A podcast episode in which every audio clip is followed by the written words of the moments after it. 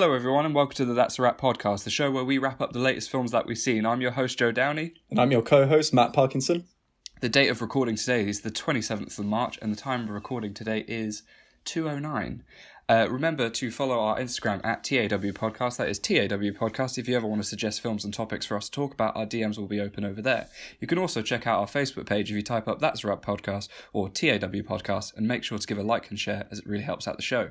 When it comes to listening, we are available on Spotify, Anchor, Breaker, Google Podcasts, Pocket Cast, Radio Public, Overcast, and Apple Music. So make sure to give us a follow on those platforms and leave a review where available, as it helps out the show. If you'd like to keep up to date with the latest films that we've seen, both in and outside the podcast, you can check out our Letterboxd pages at our Letterboxd pages at uh, stutters, Joe Film User, and Clappy P. The opening and closing jingles that you hear on the show today are by Philip Buster, so please check out his music at soundcloud.com forward slash philipbuster underscore official. philipbuster underscore official. I'm rusty, people. no, that was good. It's always and, good. Uh, it's really odd with these. I've mentioned this before on the podcast. With these like cans, they work as like a speech jammer, and I'll like think I'm talking normally, and then I will play it back, and I'll realize I've just said a completely like different word. but you know, you guys Does it, does it delay the audio then a little bit? Or? No, no, it's just like uh, then I was like, oh, I'm pretty sure I said like l box instead of letterbox. Like, but like you guys, know, you know, you guys know the drill. We've we been, know we've we're, been we're like town. 19 episodes in, what 18 episodes in. We know what we're doing. One of those numbers, Ben. Today is a very special uh, episode because we got a guest on the show, a lovely friend and supporter of the show, Adam Beale. Adam, how are you doing today? I'm good. I'm very good, thank you. Thanks for having me on. No problem. Um, this is uh, definitely well. Actually, before we get into that, um, I'm going to put you on the spot, Adam, because uh, a while back you asked us a question on one of our Q and A's uh, as to what our favorite films are with our favorite shots in, and I was just going to ask you what is uh, what are some films that you like that have some of your favorite shots in before we get into our ones today. Um, hmm.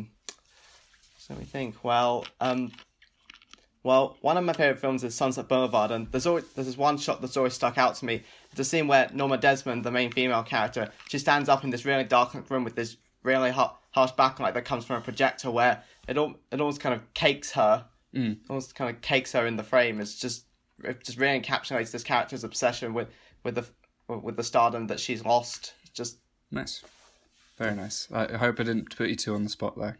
that's okay.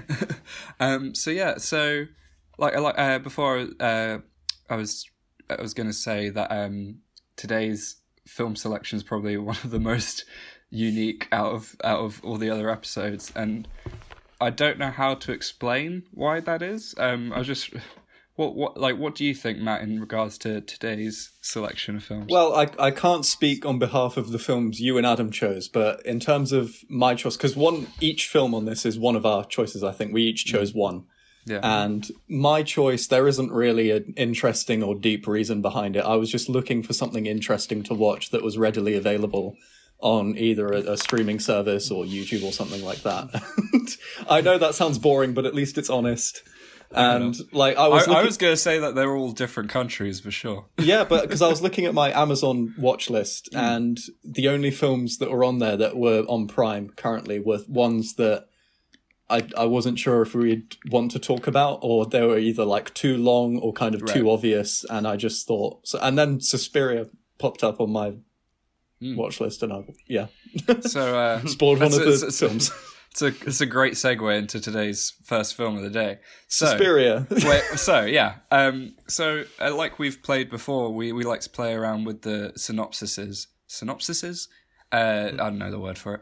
Uh, the plural. Uh, so usually we get our Google synopsis and we see whether how accurate that is. But for today, I would like both Adam and Matt to provide their own and see how accurate that is to the Google one, or if if they are better or not. So if we go Adam first and then Matt second. Okay, so Suspiria. An American dance student is accepted into a prestigious European academy only to find surreal and disturbing activities happening all around. Very very nice, Matt. What have you what have you got? Uh, Adam, you you hit the nail on the head with that one. Uh, I didn't have anything written down. I was going to improvise, but yeah, um, yeah, it's about a young woman who joins a dance academy only to discover that things aren't as they seem, and she discovers a growing sense of dread and horror within the academy that she must learn to survive. Sweet. You guys you guys ready here? Google's one. Yeah. Okay. It's a tad bit wordy. So it says Susie travels to Germany to attend ballet school. When she arrives late on a stormy night, no one lets her in, and she sees Pat, another student, fleeing from the school. When Pat reaches her apartment, she is murdered. The next day, Susie is admitted to her new school, but is having a but has a difficult time settling in. She hears noises and, and ah and often feels ill. Car I'm rusty today. As more people die, Susie uncovers the terrifying secret history of the place. Could they like add more words in there? Like, Adams was better. yeah, Adam wins uh, Adam synopsis wins. game one. we, we, it's a working title for the game. Yes. Um, so yeah, uh, this is directed by Dario Argento. As I'm pretty sure is like his most famous film. I'd say. Um, I was was concerned that I didn't know enough about like giallo cinema and Ital- Italian cinema uh, to like fully comment on this film, but as it like I think giallo uh, kind of more refers to like uh, like mystery fiction and thrillers, um, and then Gia- with uh, because they always had like uh, yellow co- colors, giallo meaning uh, yellow in it- uh, Italian, and this isn't really much of. I mean, it, you could say it's a mystery fiction and thriller, but it's more of a culty uh, horror film. Um, and to be honest, I don't think I've been in the best mind state with this film. Uh, I've str- I, str- uh, like, I didn't struggle with the remake, but I, I I mentioned previously that I'd fallen asleep during the remake, and uh, not because of the film, I just did. And then this time round, when I tried to watch uh, Suspiria one, the as in the original, uh, I was also tired. So I don't know what that's saying. I don't know if that's the film or not now. Um, yeah, so it's it's a very odd one. Um, Adam, this was your second time watching it. How was it on? How was it on first watch, and then how was it on rewatch? Well, first time I saw it was actually I saw it at the the the the Boscombe Boscombe. What's the... Yeah, I saw it. I saw it at the Boscombe Gr- Grind Fest in Oh yeah, in September 2019. So, I think in I think in a cinema, I think it helped with the experience. But I think watching it more with a critical lens, I I think I was just became less interested in it this time because I think I've realized with this with this experience, while obviously obviously it it's visually interesting, obviously with the harsh saturated colors and almost quite theatrical, almost almost gothic architecture. I just wasn't really that interested in in the characters. right. And uh, and Matt, as a as a first time watch, how, how and as and as your pick, how how was it for you? Yeah, so this was my first time watching this. I kind of went went into it semi blind. Like Right. all I really knew about it was that it was sort of a B movie horror film, and that's you know I appreciated it for being exactly that. You know, it's a very striking B movie horror film. It's very like Adam said, visually striking, and the colors are very rich and good. And I'll, I'll go into a thing about the colors of the film later on, but um. It's you know it's a very good looking film. The production design is great. I think the direction of the film lends itself well to this sort of slow build up of intrigue and just like building sense of dread. It's a lot like a Kubrick film in a way with the sort of slow moving cameras and the sort of overuse of the jarring score. It's very good. I like that a lot. I think yeah, it's a lot more interesting on a visual and directorial level than it is on like a script level. Like the characters are fairly standard. And in terms of like the looming threat, the horror side of it, it doesn't necessarily tie into the characters personally. So it's kind of, it's not that interesting, especially in the third act, I think. But I still Right. enjoyed this film for what it is. I think I appreciated it for the context of what it is. I think, um, So so what uh, I think what what's interesting that uh, Adam highlighted is that he was saying it's probably a better cinema experience, and yeah, I, can I imagine completely agree. I can imagine the sound is a big factor in that, and I know you wanted to mention uh, just like the, the, the sound in this film, and then in in and then going past that, uh, the just the restoration process in general. Um, what was it you wanted to say about this film sound in particular? So, well, the sound, it was interesting because I started watching this film and about 10, 15 minutes in, I noticed that the sound was quite bad. So I looked at the little IMDb trivia in the corner and it said, fun fact about this film, all of the sound for it was recorded in post after shooting took place. Hmm. And then I quickly Googled this film today, just a little Wikipedia, and apparently that's not true. Not all of it was done in post because this was a common practice in Italian cinema, I think, to hmm. record all of the sound after shooting had commenced, and apparently that wasn't entirely the case for this film. Some of the sound was recorded on set, and some of it was recorded in post. Right. And I kind of it makes sense now watching it because I did notice it was inconsistently good. Like sometimes the sound is really, really good, and like you forget that it's well, you forget it's like it mm. sounds like it's on set, and mm. sometimes it sounds really bad and really obvious that it's not on set. And now mm. I know why because all of not all of it was done in Right. that way. And I thought it was like an artistic statement at first, as like, oh, we're doing experimental things with sound, but apparently this was just common practice yeah. in old This Italian is- cinema. Yeah, this is like the only frame of reference I have for that is a film called Berberian uh, Film Studio, where it's about like Toby Jones is this foley artist for a, like a, an Italian film similar to Suspiria, like like a horror type film, and that a lot of the sound is done after the fact. Um, and I'm it's I think what it has working for it is that because of the the uh, like how off the sound is, it puts you in a like state when you're watching it because not Yeah. everything is as it seems. It's all a bit off kilter, but like it it can take you out the film at times because, for instance. When Udo Kier's character shows up, I was like, "That's just not his voice." like, like, or or it, if if it was, it doesn't sound like it because it's not uh, recorded naturally, you know. Yeah. Um, I didn't notice it as much with him. I, I don't know why, but I mainly noticed it at the beginning of the film. The sort of the like the sound not quite syncing up, and not just the dialogue, like little foley sounds of like clothes scraping or like footsteps sound very kind of obvious and a bit too crisp to be. It- Yeah, It, I, I remember. I think there's a bit that's close to the end. Not really a spoiler, but there's a scene with a bat where where I think where obviously Su- Susan, the main character, she's hit in the back. But I remember it just felt a bit too fuzzed up to be believable in the scene. yeah. Yeah.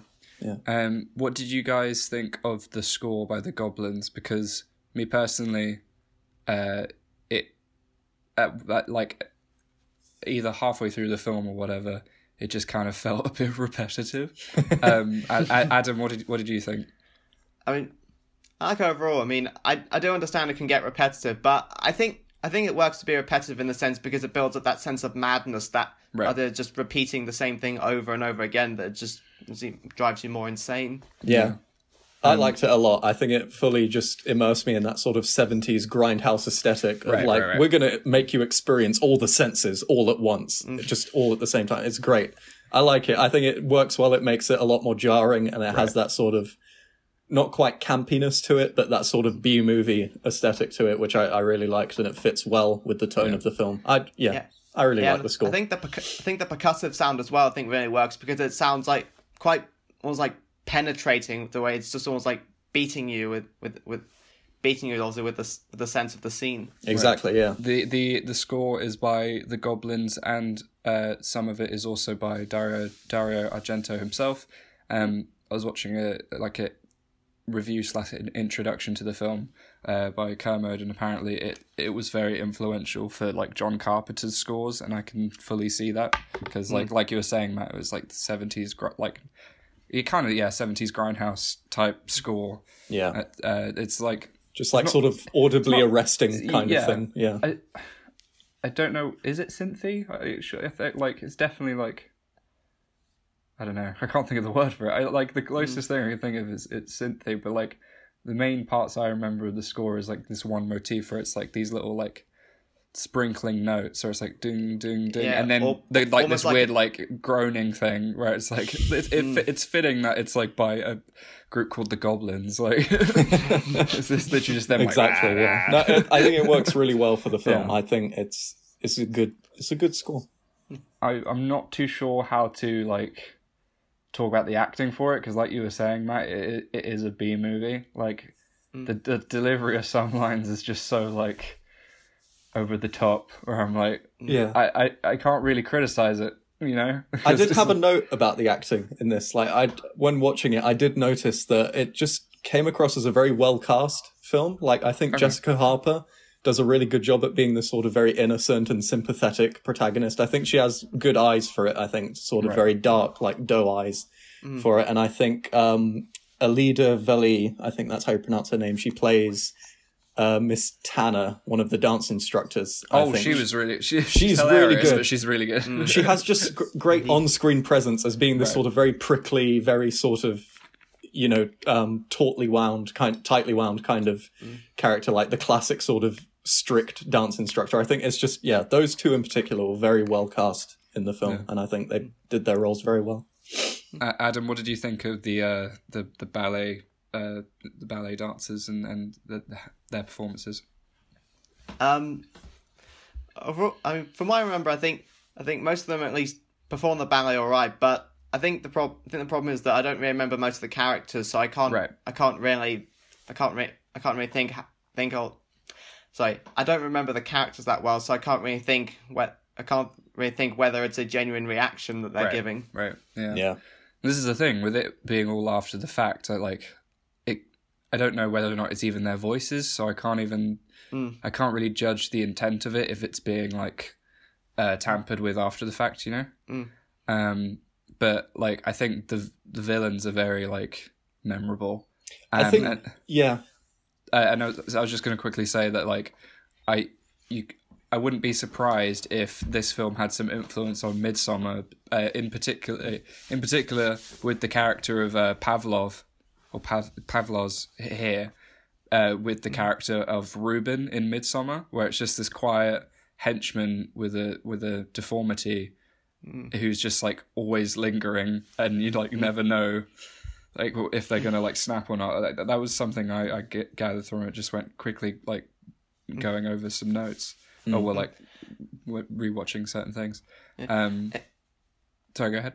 Yeah, in fact, some, something else I was looking up earlier was that apparently orig- in the original script, the, the characters were all children. So the, Alright. the idea that they, they, they don't accept schools children under the age of 12. But I think the producers changed it eventually because they thought it would, with all with all the violent stuff that goes on, it was too far, obviously, having it happen to children. Yeah, yeah, yeah. Yeah, That I mean, makes that sense. pro- that'll probably explain why some of the characters' lines come across as maybe somewhat childish because Yeah, yeah. So remember, there's, there's a bit where they say names that S's are the names of snakes or Yeah, that's the something bit. that. yeah, I was literally thinking of that bit. that's interesting. I I didn't know that. That's that that's some of the writing is just a bit like, uh, what? Like, I don't wh- think- wh- yeah. wh- like when when they're like, oh, it's almost like there's a hex on this place, and I'm like, okay, all right, cool. I think I can forgive it because, like I said before, this isn't really a film Right. you watch for the writing. I think Yeah, it's a film yeah. you watch to kind of for the visually arresting aesthetic yeah, it has that's the and the, main the part score, of it. Yeah, and in a way the performances as well. Like I, I enjoyed some of the performances and like the visuals.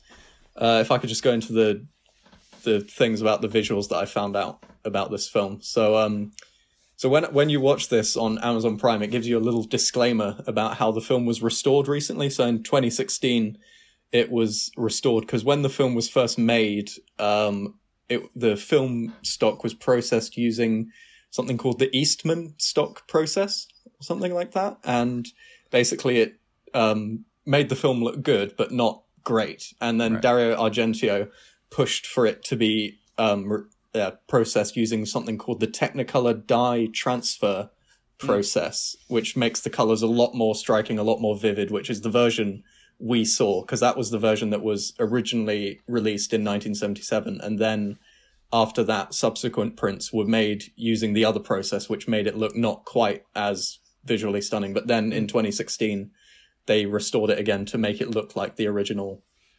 um, the original cut that Dario Argento wanted.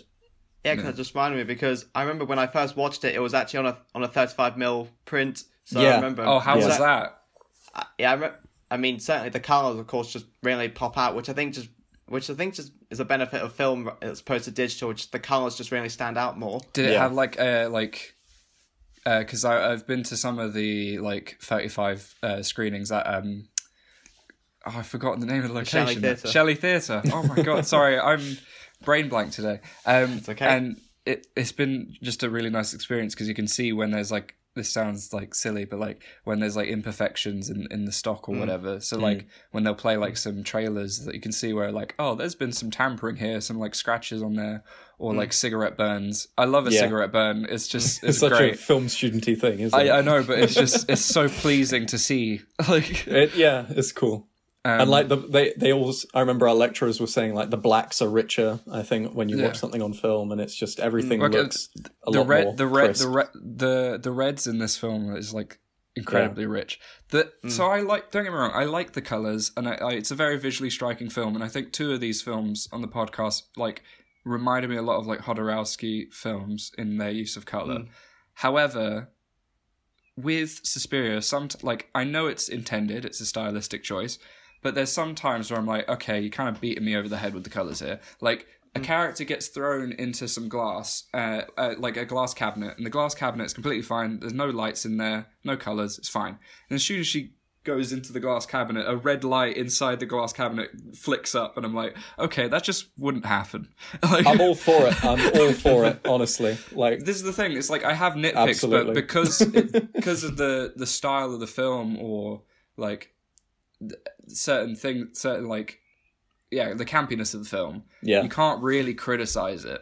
But yeah. because it's campy, like doesn't mean you shouldn't criticize it. So it's like a weird, weird catch twenty two. Really. Honestly, like I mm. would rather it went for a scene like that than something that was convincing and realistic. Right. I would rather Yeah. because it makes it more memorable, and I would rather mm. have that image in my head than the sort of logical reasoning in my head of. Yeah. And you, yeah, you can thank the Technicolor dye transfer process from Dario Argento for the colors. Found out today that he was a writer on a Leone film. I forgot the film because it was literally before Oh, we went on. It, Okay. ah, it was. It might be Good, Bad, and the Ugly. Oh, really? Yeah, I think so. Okay. It was one with Charles Bronson in. I mean, he is. Uh, oh, was it Once Upon a Time in the It might be because he's in that. them. He's in Yeah. that. Okay. Uh, yeah. um, yes, and then he went on to do Suspiria, and in general, I need to watch his films and other Giallo films so I can understand it better. Because Yeah. my only frame of reference is this and Berberian Sound Studios, which kind of uh, studio, which is just a kind of a comment on it.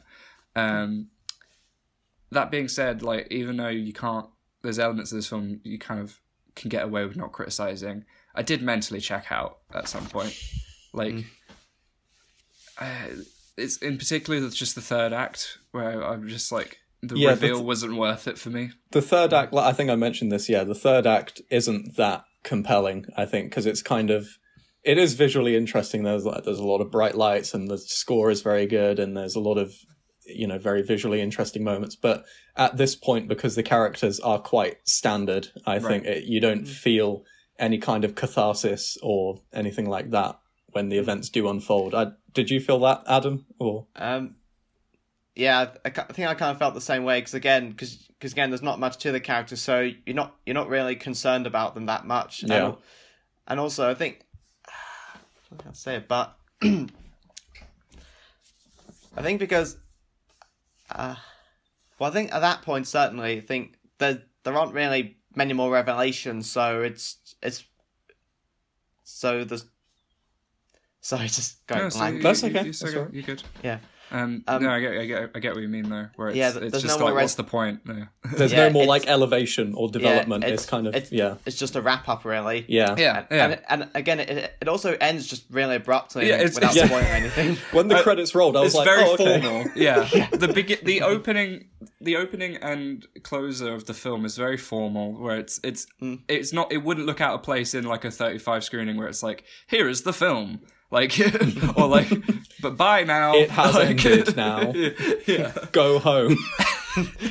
Just Matthew Broderick. what like, are you still away. here? Yeah, um, exactly. Jesus. I I haven't fully seen the remake, so I can't really comment too much on how, as to how they differ. But one thing I, I've I've gotten from it from watching this one is that like the remake seems to just sap all the color out of the original. Oh, And It's really? just like a really Oh, no. like brat like yeah, it's just beige just a lot, looking film. oh just, no. just a lot of greys and browns and just yeah. I probably like, will watch I- it at I- some point. I think that was the intention though, because like he said this, not me, so it like it's a bit of a wanky quote. But uh, Luca Guadagnino was like, "It's not a, it's not the song, or it's not like it's a cover of the song that is Suspiria." And I'm like, "Okay, okay, bud." but like, at least you know, like I, I like that with the with the idea of a remake though, where it's not just I'm seeing the same thing again. You know, I think a remake should be like a filmmaker seeing potential in something, but uh, wanting in to take his own spin on it or their Yeah. own spin Yeah. on it. Yeah. yeah. Um, Of yeah. but in general, I think if you, I think this would be a good watch party film if you're wa- you're watching it with your friends, uh, with popcorn or some drinks or whatever, um, because like it is a silly, fun, campy film. It's like, and I, it's probably better experience with people. Uh, rather than on a laptop, um, I think but, yeah, and that, yeah. that's kind of my closing thoughts on the film as well. Like, I'm not sure if I would watch this again, but I would definitely recommend it for what it is. Like, it is fun in the moment. I think it didn't leave a huge lasting impression on me, but I enjoyed it in the moment. I enjoyed Right. the visuals. I thought the performances were good. I yeah, it's a good time. And then Adam, uh, as someone that's seen it twice now, what would you say uh, for as to whether or not, or like, how should people watch this film? Yeah, I think I think definitely watch the restored version because I because again I watched the version that's on YouTube, so I think it has the other prints. So again, Alright. Yeah. the col- so I think yeah the cars don't stand out as much, but at least from what you've said about the other prints and from what I remember from the other one, I think definitely watch the restored version. Yeah, so uh, there's versions of it on Prime, BFI Player, and like you said, YouTube as well. Yeah, So- Prime has the restored one, so Yeah, yeah. Yeah. Um, but yeah, that that And I was think that's it. Suspiria. Um, so we're going. I so I, I was saying like each film is uh, like a different country, but it's more just like Suspiria is an Italian filmmaker, and it's just like set in America. But just Yeah. for the sake of segue purposes, we're going from we're going from Italy to Sweden. hey, Um, Adam, Adam, as this was your pick, please may you give us your synopsis for this film. Okay, one second. No problem. Uh, just get it out. Okay, so a renowned concert pianist returns home after many years to visit her estranged daughter and repair the deep emotional scars they share. Ooh, very very poetic. Uh, Matthew, what have you what have you got? Oh, I didn't have one prepared for this Matt, one. I thought it was. right. I thought it was just Adam doing this one. Sorry. The th- third the third time will be a charm with the with the synopsis game. Next episode, we'll, we'll, we'll give you another chance. Sorry. Um, So Google says Google says after a seven year absence, Charlotte Andergast, Ingrid Bergman, travels to Sweden to reunite with her daughter Eva, played by uh, Liv Ullmann. Uh, the pair have a troubled relationship. Charlotte sacrificed the responsibilities of motherhood for a career as a classical pianist. Over an emotional night, the pair reopen the wounds of the past. Charlotte gets another shock when she finds out that her mentally impaired daughter, Helena, played by uh, Lena Nyman, is out of the asylum and living with either. I don't know if the asylum is the right word, but yeah, it's again another overly wordy synopsis for Google, which is very strange. Um, I, I agree. Adam summed it up very well. Um, this is so yeah. This is an Ingmar Bergman film, and I I haven't seen. I surprisingly haven't seen any of his films before, which is funny because I've I've played someone that's obsessed with Ingmar Bergman before in a sketch, so it was a very odd experience that way. Uh, and also, just a bit of a preface for at least my takes on it today. I literally have just watched the film because life has gotten in the way of this podcast many a time. So a bit more fresher on this one. Um, but Adam, you've actually had some time to marinate with this film, and how how has that been for you sitting with uh, this type of film? Because I feel like that's what his films kind of need, not not a first impression or so on. Ha- Yeah, how how is how what did you think of the film? Well, I, I really liked it personally. I mean, it's it's actually the third Bergman film I've seen, but the first one I it's been quite a few years since I've watched it. But Which one was that? so yeah, the first one I watched was The Seventh Seal, just because I oh, saw Oh, it on TV and was checking it out. But it's one I need to rewatch. And quite a while, and also quite a while ago, I, I watched Wild Strawberries, which is seen as a good place to start if you're trying to get into Ingmar Bergman Sweet. films, because because it's not as emotionally raw as obviously some of his other films are, but but again, but it covers a lot of his the- it covers a lot of his themes in a more accessible way. So it's a good way to start. But because there's funny enough, Autumn Sonata is actually one that doesn't get as much attention as some of his others, but. yeah, yeah. But but I think it's I think it's still as effective as I think uh, as I think some of those other films are though because well I think well I mean first of all I mean largely by the two performances Yeah, definitely. definitely I mean Ingrid Bergman especially I mean I'm, I'm I found out confess this was that- her last. It was her last film. yeah oh really? Yeah. I did not Yeah. know that. Yeah I, I'll admit I mean certainly she was one of the reasons I wanted to watch this because Uh, yeah. it's o- it was often said she gives what's often considered one of her best performances and Oh, I definitely, would definitely say it's the best I've ever seen from her I like I've only seen Casablanca, but like it was very it was it was interesting seeing her like perform in, in Swedish rather than indeed. uh, yeah than in, in, uh, in English. But um, uh, Matt, how was your experience with the film?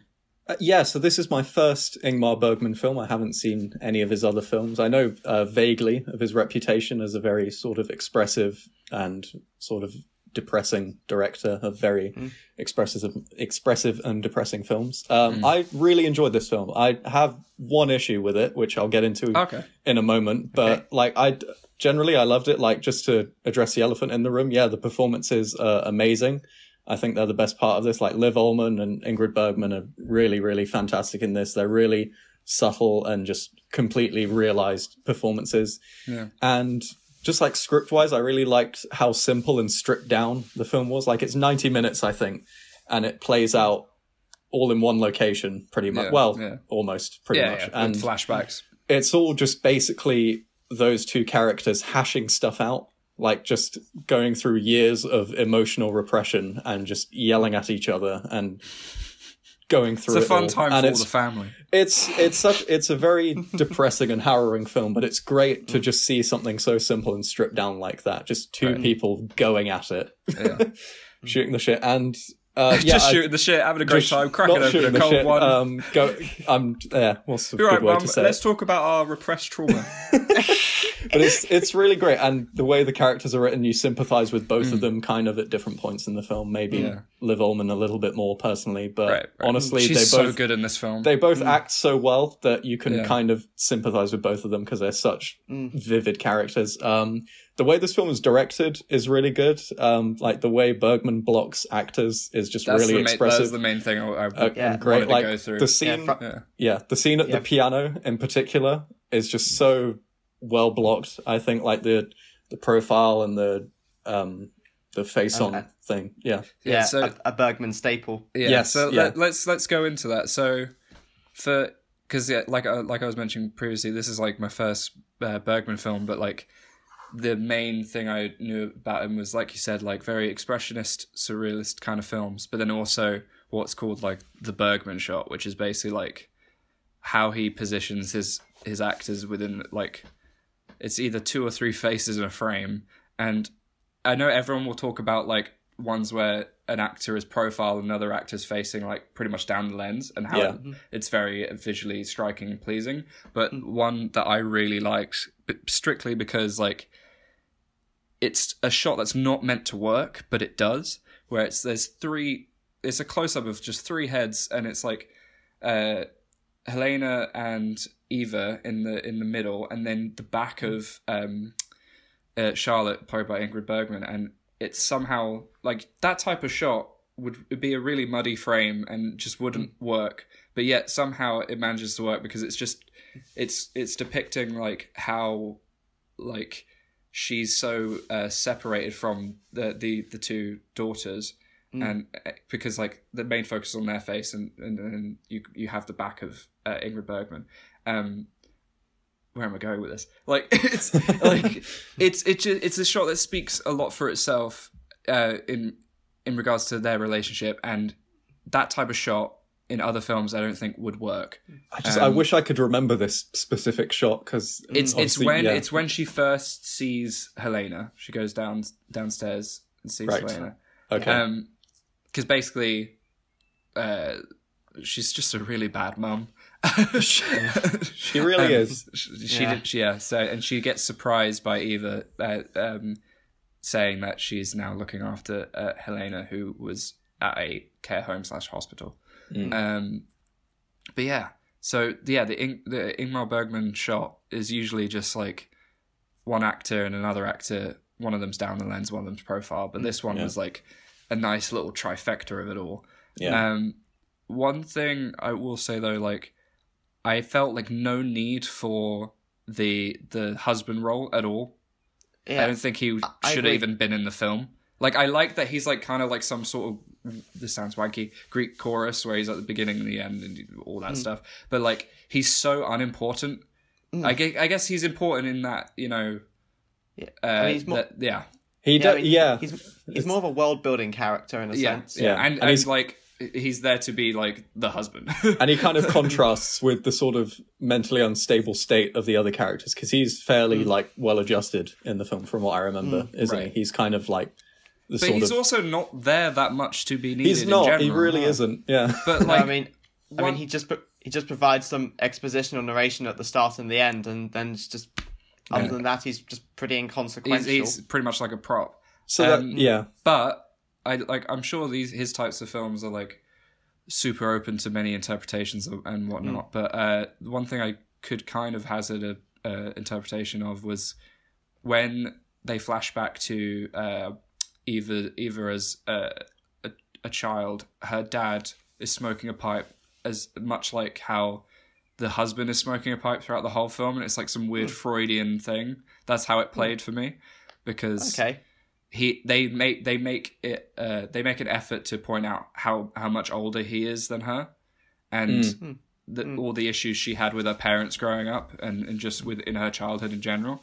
Um but yeah like with the, the like the stereotype of a Bergman film is that it's super like persona like something like persona where it's super out there and, and surreal. Whereas this is like it's like just a kitchen sink drama it's really. very grounded Yeah. isn't it? It's like a mike leigh film almost. Yeah. it works. Um, but my one issue with it that I had, so yeah, I guess the husband you could argue is an issue with it, and um, the one issue I had with it was you can feel free to disagree with me, but some of the dialogue, not all No, of no, it, yeah, felt yeah. very explicit and on the nose. Like there, there are there are Yeah, scenes, yeah, where it feels like the characters are just stating the themes of the film, and there are scenes like there are scenes where characters, I think Ingrid Bergman's character near the beginning is on her own, just talking to herself, just stating what her mm. emotions are. I feel angry. Yeah. I feel sad. And it's like Bergman is such a visually expressive director, clearly. He's like, the film does a lot of tell, don't show, which is a shame because when it shows, Yeah. it's mm. so good. This it's is, like, this is do I more of the showing. This is what I was thinking when watching it. Right, that Yeah. they're they're, the in particular Eva and uh, Charlotte are being way too expository. But then I like remind myself that they haven't seen each other for seven years, so Hmm. it's like they are technically gonna like fill in a lot of blanks out loud. But um, at the same Yeah. time, there are times where it's just like trauma. ah, But it's like the scene where she says something like, "Oh, a mother must always pass down the hate to a daughter." Yeah, it's like you're just stating the theme of the Like, film. yeah, Come yeah, on, yeah. do it through natural dialogue. and like yeah. the scenes where they're talking just by themselves, that could have been done with a glance or like where the camera cuts or like a close up of the face, like right. something else that's not. I feel angry. I feel sad. I feel confused. I feel hungry. What, what, did, what did you think of that, Adam? Um, yeah, I. I'm trying to remember, but yeah, I, I agree that I mean some. I agree. I of agree that I mean some of it, some of it can be a bit too expositional, but I guess one defense I could give is that in for Charlotte at least because she because obviously she's a pianist, a performer. You could argue she's kind of inherited that almost She's so theatrical dramatic, yeah. well, yeah, I mean, literally, right, literally, right from the start, as soon as she arrives, she's just talking about, oh, a, good, a very dear friend of mine has left us. like that. Yeah, and she I wears that like considered that. super That's- giant red mm. dress and like Oh that- yeah. Mm. and she's like just so that I don't look like a widow. Like she's like she deliberately wants to like put on It's a, proper a, like a Gloria show. Swanson level, Yeah. like sort of theatricality, isn't it? Yeah, she's a character who's very much trying to always like pre- press off, push off her worries and troubles onto others. yeah. Yeah, yeah. I hadn't thought about that. It's it's a good justification. I think. Um, still It's- a problem. it's- yeah, no, Yeah. It, it's an odd one because in general, I feel like I need to see way more of his films to even decide as to whether or not the things that are being done in this film work or not. Yeah. But like at the same time, I like that this one's so normal. Yeah. Um, and I kind of wish there wasn't any flashbacks because it works so well. Just play it all out Yeah. in the present. Yeah. That would have for, been good. for yeah. something that is just people talking in a room it it's works really well and Yeah. it's, uh, you know and when you flash back to like here here here's how we were as children it's just like Hmm. I, I i would i didn't mind the the the format you were giving us previously and it's Yeah. it, it Hmm. only breaks away it breaks out of this format every now and then it's just like just stick to what we already had Yeah, because I think it just the flaws with this film kind of add to insult when you just realize how talented Ingmar Bergman is as a director, and Hmm. it's like you don't have to do this. Also, guys, just- yeah. uh, I- Ingrid and Ingmar Bergman, no relation. They No, I know. Have No. similar names. I know, I know. it's uh, it's just really uh, I find that fascinating. Uh, apparently, uh, they really didn't get on during this film, Um, But then also she was quite ill during this film. Yeah, because Um, she was struggling with cancer at the time, which was why it was her last film. Yeah, yeah. Because And she got a Best Actress nomination for it. Yeah, Yeah. her Rightfully last so, one, and yeah. probably the best, if you ask me. And I think the film got a screenplay nomination as well, Best Yeah. Original Alright. Screenplay. Yeah. Um, something else I found out recently is that it turned out it was actually shot in Norway because Yeah. because it turns out it Ingmar Bergman was actually a tax cheat in Sweden, so he was somewhat exiled. Yeah, he- yeah, he was. Yeah, he was exiled for tax evasion. I, Mm. I, I was reading that earlier, and then I, I, I thought it was Ingrid Bergman. I was like, I could. They've got such similar names. I know, it's weird, isn't it? Yeah, It's just take a, a- shot every time you mix them up. yeah, I, I did that so much with um, Mistaken for Strangers, the brothers, and then I always mixed up their last name because I didn't know if it was Beringer or like Beringer or Berninger. I can't, that was nearly a year ago. I can't I, remember I'm that. still struggling with it, so you know. That's but Um, um, yeah, just another thing. I, I like I like the the colors in this. Like yeah. The color palette's really nice. The Yeah, a nice autumnal. yeah, Yeah, Yeah. An, an, interesting, argu- interesting complementary color as well because a lot, a lot of times Charlotte wears a lot of red color dresses, whereas, It's whereas cr- yeah. A- Ava wears a lot more green colors. Yeah, it, yeah. It really it it's weirdly Christmassy, but like, um, I I remember seeing this in like a collection of films where it's like what to watch for like autumnal vibes or whatever, and I'm like, yeah, in in visuals, but not so much for feel. It's not a comfort film no, it's the opposite of a comfort film. I'm Yeah. probably never watching it again. but that doesn't mean I didn't like it. yeah. This this is the Mm. thing. Yeah, Um, I did like it a lot. Yeah. Um, just, I don't think there's anything else we really need to get into. A fun piece of trivia is that he make uh, one of the books that that uh, Ingrid Bergman is reading that she calls trash uh, has a picture of Ingmar Bergman on the back of it. Um, Okay. yeah, it's just one little f- tidbit I found. Um, this is also as part of the Criterion collection. Um, Nice. That's how that's how I found that video of uh, Liv Ullmann uh, talking about how much they didn't get, like uh, Ingrid and Ingmar didn't get uh, get on on set. So basically, apparently, what they used to do after every day of shooting was. Uh, the whole cast and crew would watch a film that Ingmar Bergman has picked, even if they were tired. They would be like, "This is just tradition. We're going to stick with it. It's fine." And then one night they were watching all watching a film, and Ingrid Bergman just went, "Nah, I'm out of here. Like, I, I, It's- I, don't want to do this." It's almost as if there were some bad omens Yeah. on set. and speaking of omen, oh, right. no, it's butter smooth that. Uh, we're going from Sweden to Hong Kong. yes. This film is The Boxer's Omen. Matt, do you have a synopsis for this one? I don't, but I can try my best on the spot to give a brief synopsis. So Drum it's about roll. this guy who's trying to avenge his brother who was uh, wounded in the boxing ring because his brother is a boxer, I believe, and Mm-hmm. he's he was um, victim to a dirty boxing match. So now this guy's trying to avenge his brother, and during this, he sees an apparition of this ghostly figure that tells him to come to Thailand, and it tr- transpires that this ghostly figure used to be his twin brother or something in the past. And I'm doing a really bad job at this because I no, wasn't no, prepared. uh, this is no, no. This is I- why- part of the reason why I want to ask you. Funnily enough, because this it's it's this is such- like I, I, we'll, we'll- we'll do a little tag team. Adam, go go from that part. So we've we've so he's met he's met the Buddhist monk that he has a spiritual connection to. yes, Then then what happens in the film?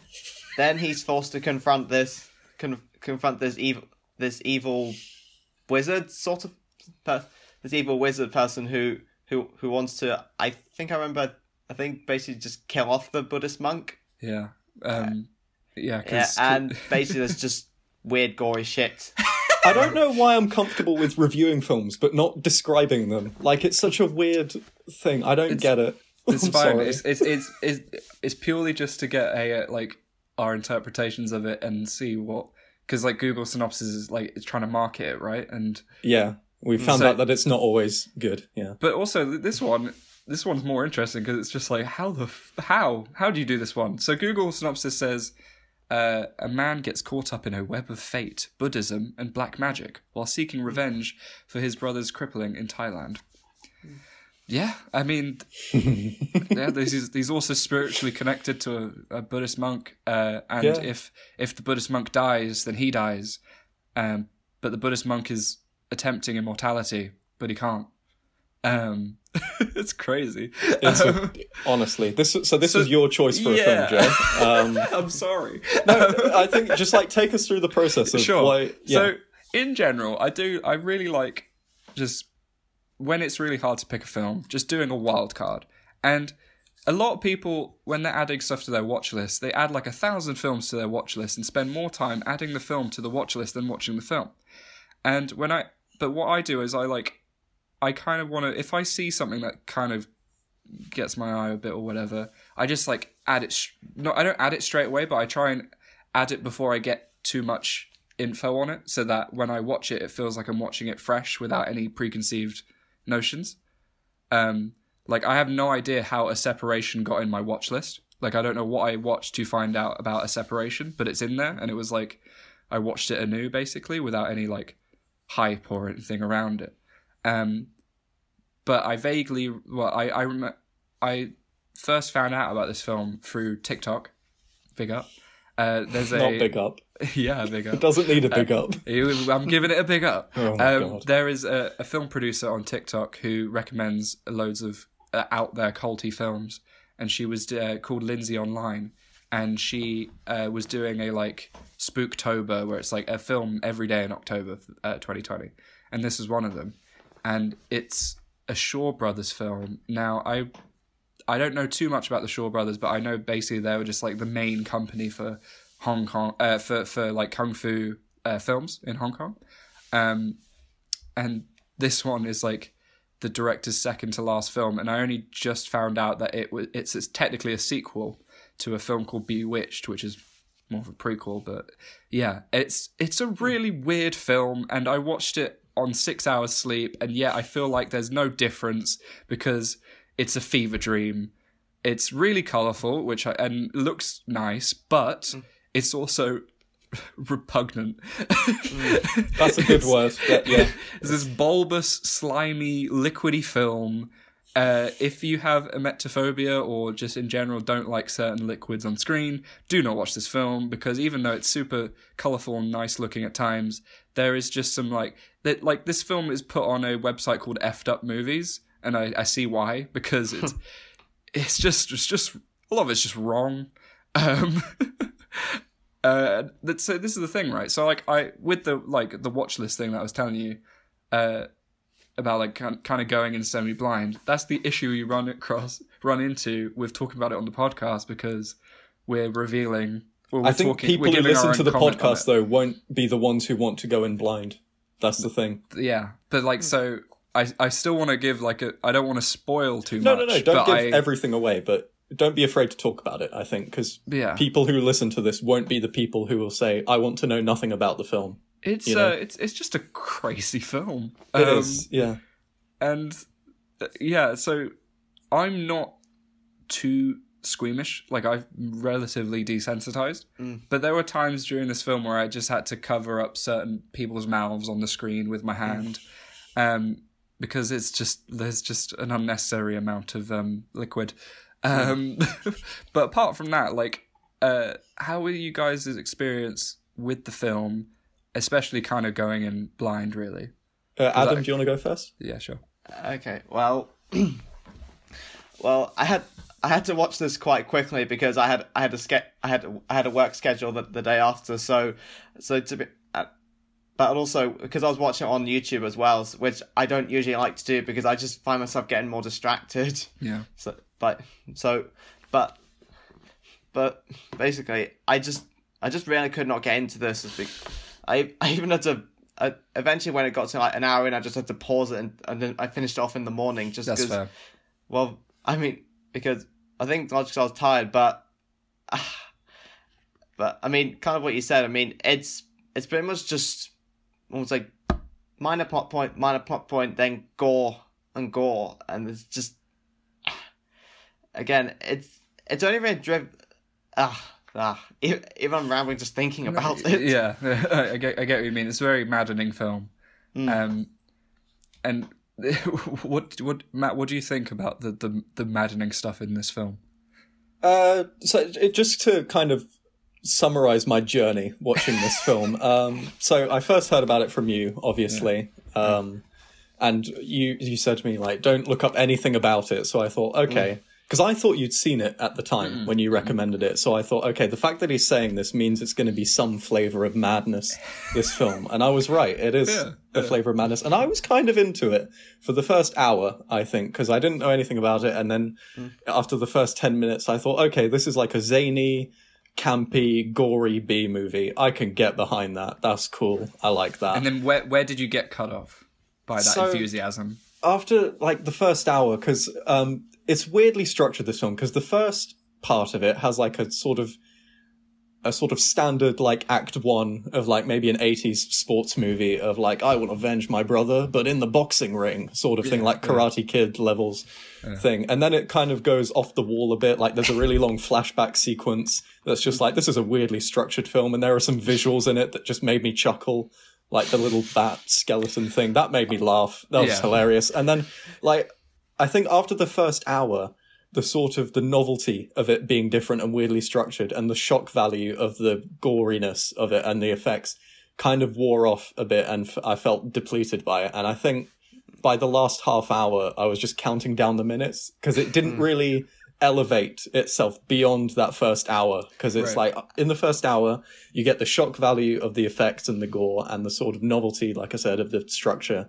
And then it doesn't really build on that in my opinion. It kind of just stays at that level for the next hour of just kind of like i made a joke to you before recording this that if you plotted this film on the Dan Harmon story circle, like the first three points would be the same, and then the rest, the other six or however many, would just be like satanic ritual. Yeah. It's like There's- it has a structure a bit and then doesn't, and it's fascinating. I, I yeah, because of that structure thing, I mentally checked out in the Yeah. middle of the film mm. because it it it does a act three uh like like uh, tie up in a bow Wrap up, thing yeah. in the middle. yeah, Um, it's like yeah. food fight. Sure. Um, this this uh, this is uh, directed by Kuei Chih Hung, and Yep. like we said earlier, it's his second to last film, and he's done like millions of films. Apparently. Yeah, so he's had. I did a quick Google search for him before recording this, and he's had a very uh, rich career of making these sort from of very 1963 to Yeah. 1984. He had a very long career of making these very sort of controversial, gory, like video nasty esque films that were Oh, sort of going against studios. And I think I read somewhere, I can't remember what the film was. He tried to put like a little political message in one of his films, but the studios wouldn't let him. And then he found a way to kind of ease it in there. I It's- can't go into detail because I It's don't really know it's, it. it's but- interesting how you mentioned video nasty, uh, the video nasties because when I was watching this uh, and you were saying to me like, it's a film that like I get it, but like I'm never gonna need to watch it again, and I could get why people like it. I was just wondering how this film compares to watching Basket Case. Basket. Oh my god, that's a film I've hated. Basket Case. That I just. That's again. I think if I watched that because it's in the exact same vein of this film. It's like gory, sort of grindhouse, video nasty, campy, low budget horror kind of thing. Bad acting, bad cinematography, gory effects. The blah, blah, cinematography blah, in blah, this is not bad. No, I'd but. Basket Case though. Oh, right. Oh, gotcha, bad. gotcha, gotcha. And Right. I mean, yeah. But they're both in the same vein, and I think if I watch Basket Case now, I would say, yes, this film isn't for me. I hate it. I would never watch it again. But I would still, and with this film as well, with The Boxer's Omen, I would recommend it to people out there that you see it at least once because it is, it's an experience. It there is an experience, There yeah. aren't many films I've seen like it, and I think if you want to experience a variety of cinema, go and watch this film at least once. I can't Mm. promise, unless you have emetophobia or some kind of Yeah. uh, if you're squeamish, don't watch it. But if you're just willing to experience something new and something wild, because that's the odd thing, right? There is there is like weirdly, uh, not beautiful but striking things in this film. Like, Mm. um, Ad- Adam, what did you think of that clash between like these nice like colorful visuals of like this uh, like this Buddhist monk with superpowers, but then it gets kind of like undercut with just like vile cannibalism. Well, I, I, It's it's So it's all right. trying- It, like trying I to formulate my thoughts. I just, it, that that's like, honestly that it's a Yeah. that's the film in general, right? like yeah, well, well, I mean, I mean, the thing is, I, I get, I'm even like not sure what to say about this, but I guess one thing I can I think is that I think the effects themselves, I think, just seem so hit or miss. I mean, there are some that are really good, like again the bubbly effects that you have on the skin, mm. and then there are some effects like those spiders, which are just very obviously stuffed toys. yeah, yeah. I found it hilarious. Like I mentioned this before, the little skeleton of the bat The just skeleton walking bat, around. when I first saw him, though, It's was hilarious. quite creepy. It was It's- creepy, and then it gets hilarious. But I like, found it when it's just like a skeleton bat. Uh, because it's in the first hour, and I was like, "Yeah, I'm all for this. This is There is, hilarious. I'm loving this." there is like one bit in the film though that I wouldn't it wouldn't look out of place like as a wallpaper where like he so the the brother that goes to avenge like event like Avengers brother uh, his other brother um when he becomes a Buddhist monk he like is meditating and he like turns all red and then the the scroll goes onto his body and it's it for the effects at the time it's really good. Yeah, I was, I was going to mention that actually because I think of all the shots in this film, this is the one that's like burned itself on my brain the most. Mm. I think it is very striking, and I, I liked it. It's a good shot. Yeah. For some reason, the scrolling on his skin just makes me think of computer code. For some reason, Yeah, I think like the just- Matrix. Yeah. Yeah. I think just again that 80s well, synth it's score probably as well. it's probably an those types of films are probably an influence on the Matrix, right? Because Shaw, Yeah. Shaw Brothers kung fu films, Kung Fu and the Matrix. I wouldn't be surprised I because wouldn't that, put it that past is like it. Yeah, Um, hundred percent. I just found uh, a quote from from the director Quay Quay sorry uh, Kuei Chih Hung, uh, and this is where I struggle to find the quote again now. Um, where is it?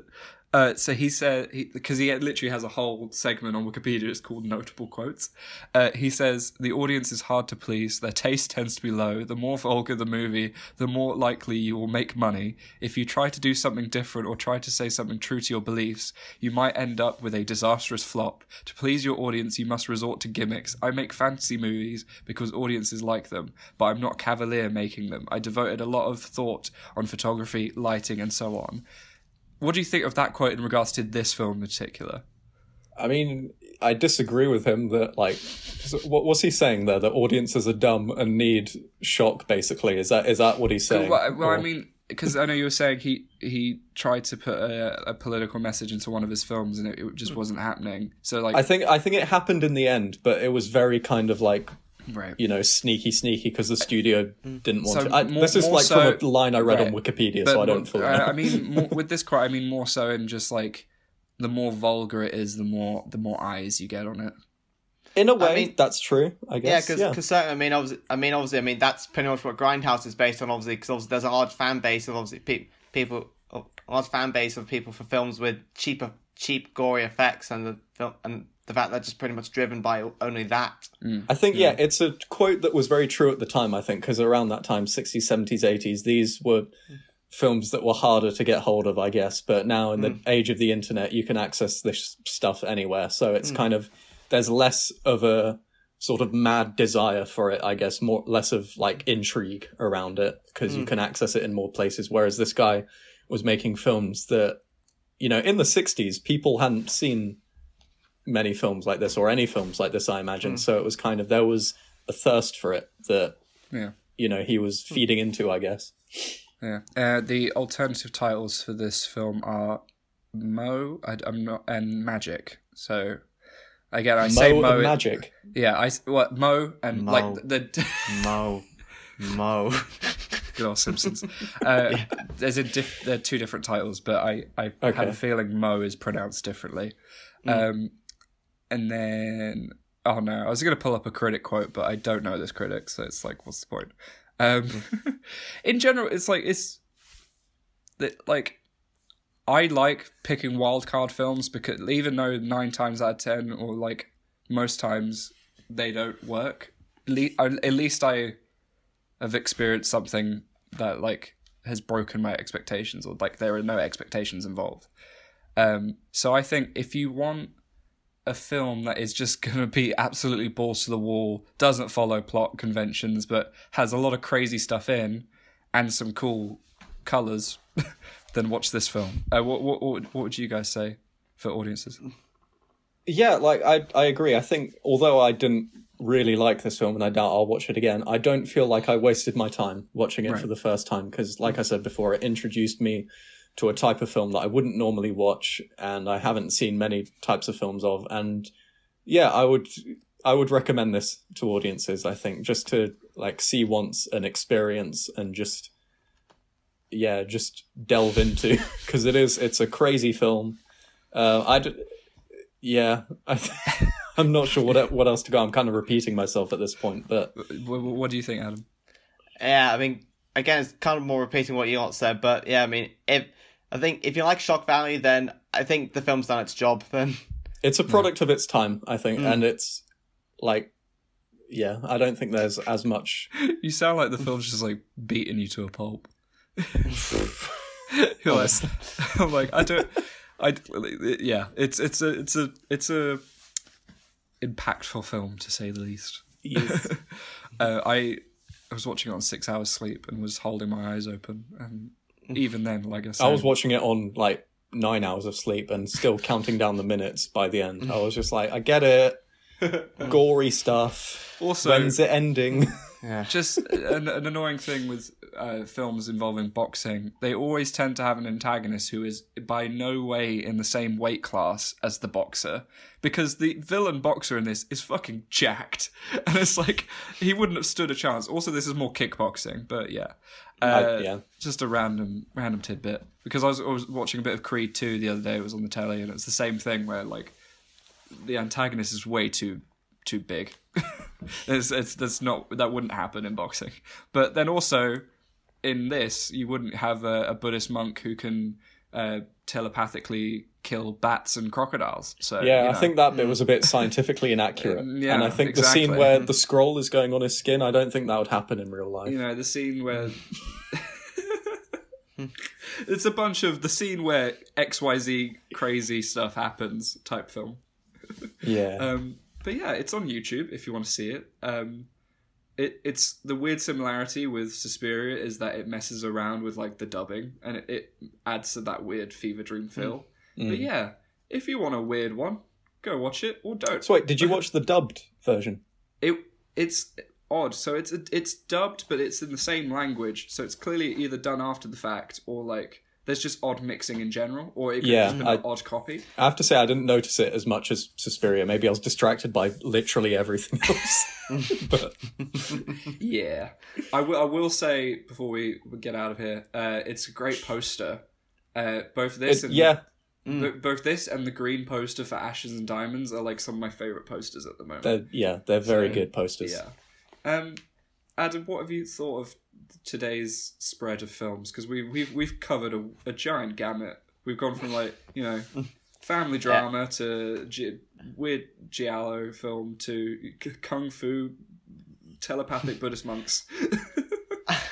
I guess I could say at least one thing they have between them is that they they they really evoke a kind of sensual extreme in the sense that obviously Suspiria produces extreme fear, obviously Autumn Sonata produces I think e- extreme heartache, where and and then Boxer's Omen just produces extreme disgust. yeah. That's a good way of summarizing it, I think. that's Yeah, perfect. that's perfect. Um, thank you very much for being on the show, Adam. We really appreciate it, and we appreciate all your support for the show. Well, thank you very much for having me on. And I, I hope been a you've good had time. A, a real fun Enjoyed time because it, yeah, like I said, it was a, it's a eccentric spread, and I, I, I both do and don't apologize for the boxer's omen. So you know, Please don't apologize. I'm glad you chose it. I would rather talk about a film I don't like that's interesting than a film I do like that's not interesting. Like, definitely pushes the boat out, Always. to say the least. But yeah. yeah. Um, but yeah, with the- we've been that's a wrap podcast. Um, this is this has been Joe, Matt, and Adam. Uh, I don't know. why I'm turning into Truman, but you know, oh, I've forgotten how to do outros. in case Matt. I don't see you, that's uh, wrap. no, Adam was meant to say it. Sorry. You're a bad person. You know what? I'm gonna give Adam his own spotlight to say the whole thing now because you. Oh, right, Adam, in three, two, one. that's a wrap. Hey!